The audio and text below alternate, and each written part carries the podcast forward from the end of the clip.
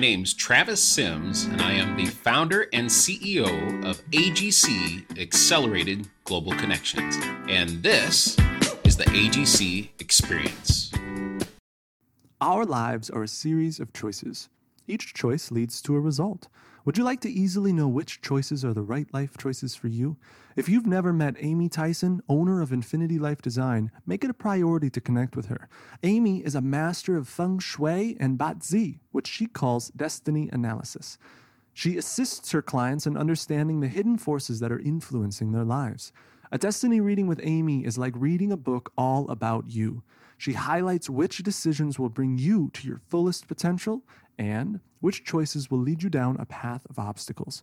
If you're struggling with a challenge or you want to lift your life even higher, get connected with Amy and Infinity Life Design on facebook.com/Infinity Life Design or subscribe to her online newsletter at infinitylifedesign.com and connect with your infinite life.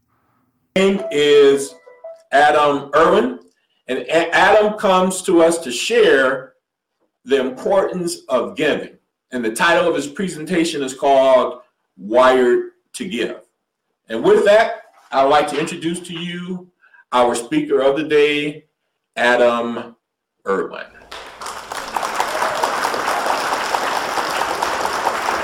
Good morning, Mark. Thank you very much for the introduction.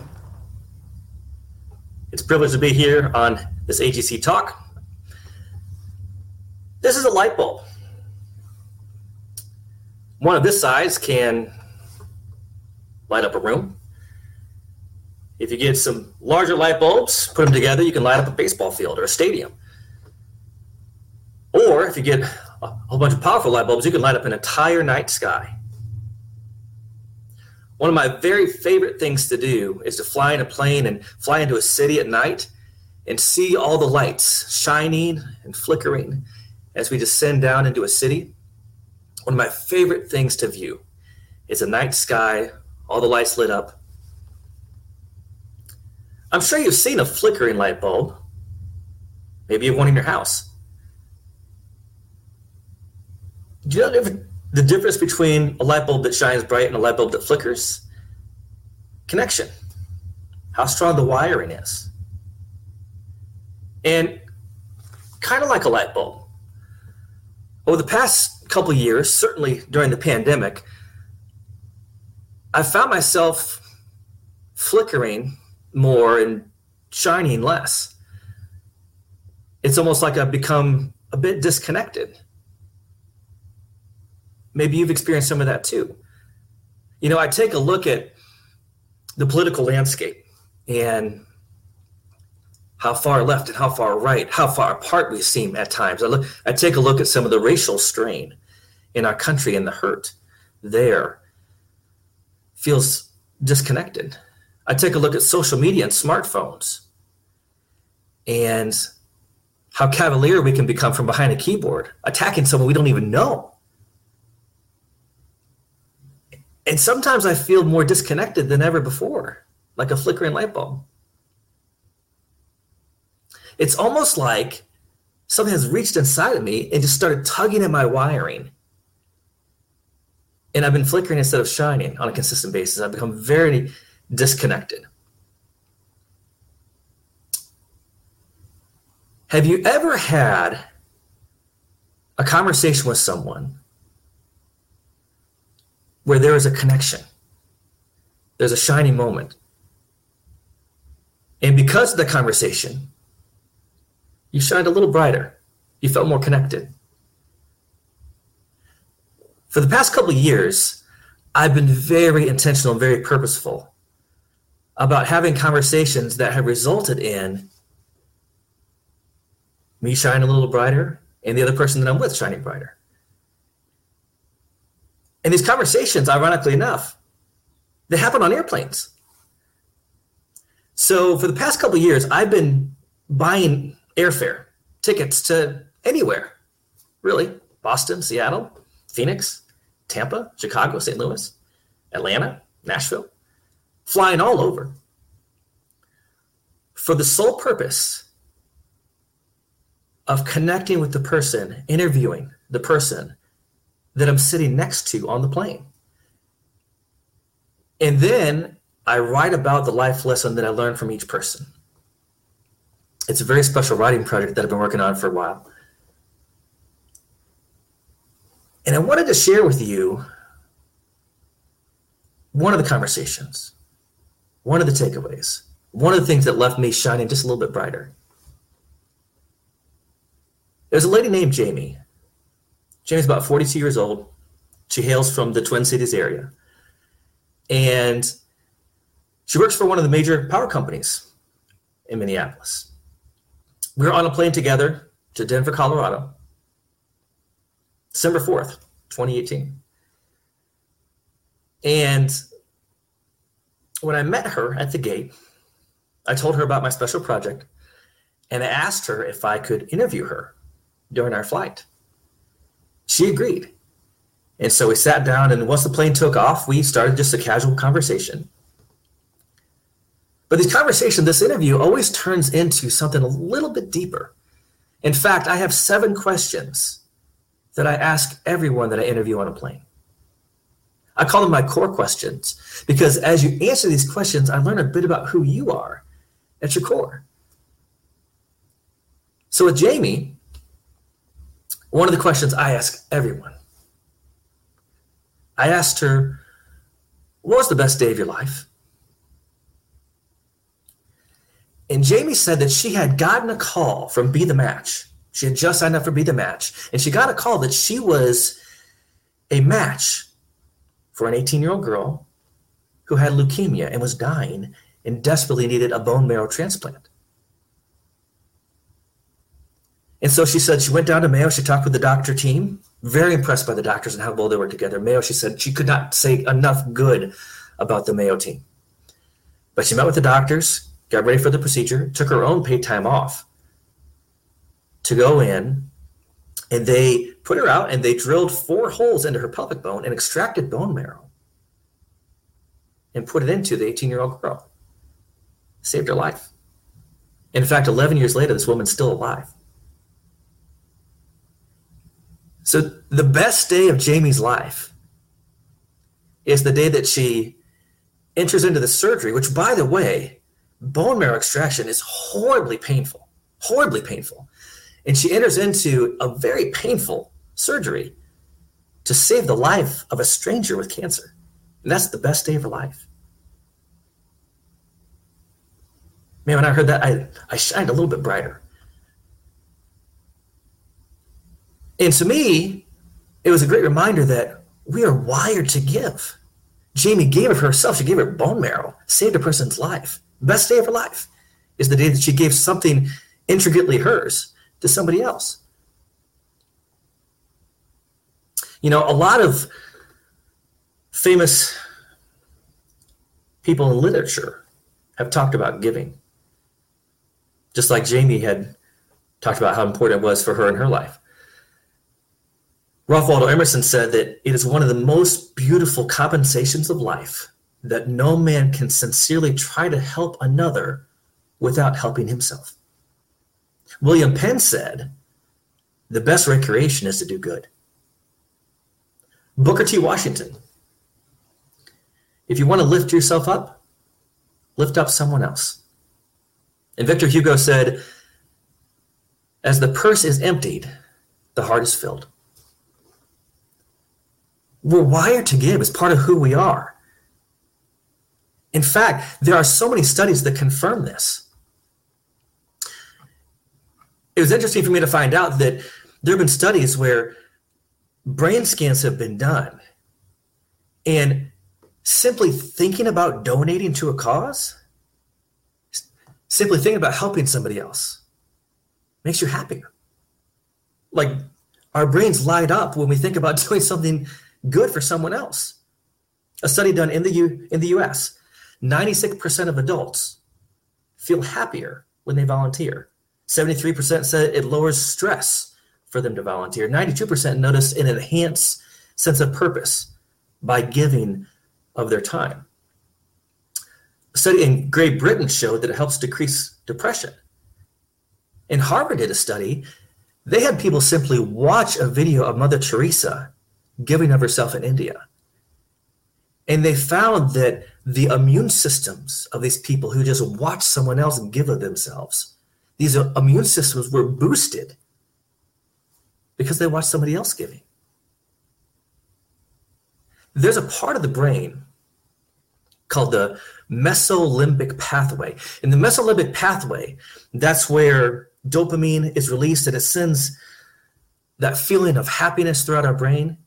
And that's what's triggered when we give, even when we watch someone else give or watch a video of someone else giving of themselves. That's how we're wired, which is awesome. Can you imagine what it would be like if it hurt to give? If every single time we gave of ourselves, whether it's money or our time or gave someone attention, if that hurt us? But we're wired in a way, it helps us. It's fantastic. We're literally wired to give.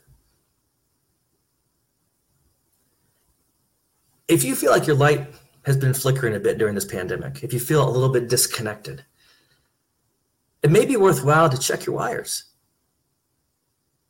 One of our wires is time and where time goes. You know, my phone, every Sunday, my little iPhone gives me an update on how much time and usage I spend on my phone, how many hours. Sometimes it's 8 or 9 hours a day. Granted, some of that is my kids playing on my phone or my iPad device. 8 or 9 hours of time a day. It's easy to feel disconnected when you're that connected to a phone, right? Or a device. A friend of mine, he did something interesting with his phone recently. He deleted his social media. He deleted games from his phone. He stopped using his phone for email, even for work, and saved that all for his laptop. The only thing he does with his phone now is he calls people, he sends and receives text messages, and he reads an ebook. That's it. And his phone usage, has no surprise, is down. And he said that he feels happier and less stressed and has less anxiety because he's using his phone less. He feels more connected to his wife and his kids because he's less connected to his phone. I think one of the important wires that we can really evaluate is our time wire, and what we're connected to and what that causes us to be disconnected from. Another one of our wires is energy. You know, last night before I went to bed, I did something that I would imagine you did right before you went to bed. I charged my phone, plugged it in. How often do we make sure that we're plugged in and recharged? I have this thing right here. It's called a Whoop band, W-H-O-O-P. Pretty cool little thing. It sends over 100 pieces of data per minute to the app on my phone. And I can see how long I've slept. I can see the quality of my sleep, how deep I slept for the different stages of sleep. I can see how many disturbances I had. It measures how strenuous and how straining my day becomes. It gives me a strain score for my day. It gives me a recovery score for my sleep. So every day I can wake up and I can see how charged my battery is and how much I have to give for the day, how much energy that I come into the day with. You know, if you didn't charge your phone overnight, you would probably operate a little bit differently than if it was fully charged, right? You probably close down some apps, maybe save a phone call or two, maybe just save it for emergencies. But if the phone has less energy to provide, it's going to get less usage, has less to give. And for ourselves, I think it's the same way. If we're not charged coming into our day, if we're not doing enough self-care to make sure that we show up full, I can virtually guarantee we have a lot less to give. And if that energy wire is loose, then everyone we come in contact with gets a little bit less of us, a lesser version for sure. That energy wire is pretty important. One of the other wires that I've been thinking about is the thought direction wire. How's my brain operating on a given day? So I talked about Jamie, right? On the plane. Best day of her life is the day that she donates bone marrow to save the life of a stranger with cancer, giving of herself, best day of her life. On the flight back from Denver back to Minneapolis, Denver was a day trip for me. And that night, I sat next to a guy named Tom. Tom's retired, 72. He was he worked at a museum. He was an exhibit engineer. So like he like put together the other dinosaur bones, kind of like Ross from Friends. That's what Tom's job was. And so as I'm interviewing Tom on the flight back from Denver to Minneapolis, I asked him one of the core questions I ask everybody. And this question is, what was the worst day of your life?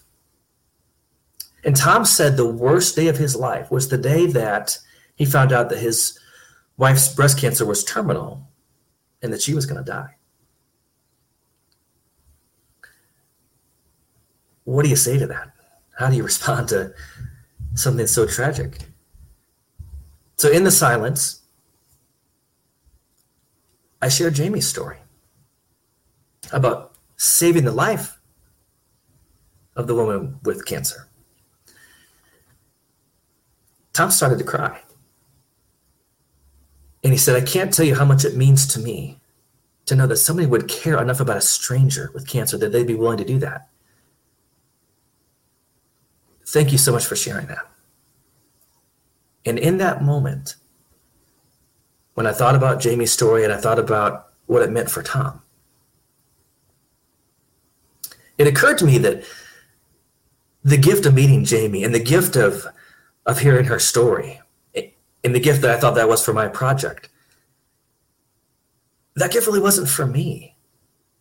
That was for Tom. My job was just stewardship. My job was to pass on the gift, to give it. And I think a lot of times we confuse in life, we confuse ownership and stewardship. Ownership is it's mine. This is my house. This is my car. This is my salary. Stewardship is my house today is somebody else's house tomorrow. My car today is going to be driven by another person in a couple of years. Part of my salary is probably better spent on one less meal out and giving towards someone that could really use the help. And I think the life is so much richer when we see it through a lens of stewardship versus a lens of ownership. When we focus on being able to give the gift instead of keep it. So such a better direction of thought when we wake up each day aligned with stewardship. I think our thought direction and that wire is a great way to make sure that we can feel connected with other people and to shine brighter, is to be directed in thought with stewardship. I want to say that if we can be a bit more intentional about giving of ourselves, it's how we're wired, right? If we can be a bit more intentional about living out how we're wired, giving of ourselves, and maybe giving for you right now. If you take inventory, if you made a list today of what you have to give right now, maybe it's your time. Maybe it's giving of your talent. Maybe it's giving of your chores. Maybe you can do laundry for someone who is overrun by 3 little kids. Maybe it's your money. Or maybe it's just giving encouragement. But I feel like if we're intentional, if we walk into whatever our next interaction is, and we just ask ourselves, what can I give here? How can I give here? I feel like if we can be intentional and position ourselves to look to give in a tiny way before we step into our next interaction, professionally, with our clients and our customers, with our coworkers and colleagues, with our networking friends. I feel like if we can be intentional and just take a small step, we shine a little brighter. I feel like the more we focus on giving, the better we feel, the more connected we are to others, and the more we are equipped to shine. Giving is a part of how we're wired. And I encourage you to stay connected to that truth. I hope that because of this little time together, that you have a chance to consider what you get to give today. And because of you getting to give, by default, you're happier and you're shining brighter. So I think during this time, if you're one of those flickering lights during a pandemic, just like I am, a little intentional thought on our wiring and on our chances to give, I think it makes all the difference. Mark, thank you so much for your time. It's been a pleasure.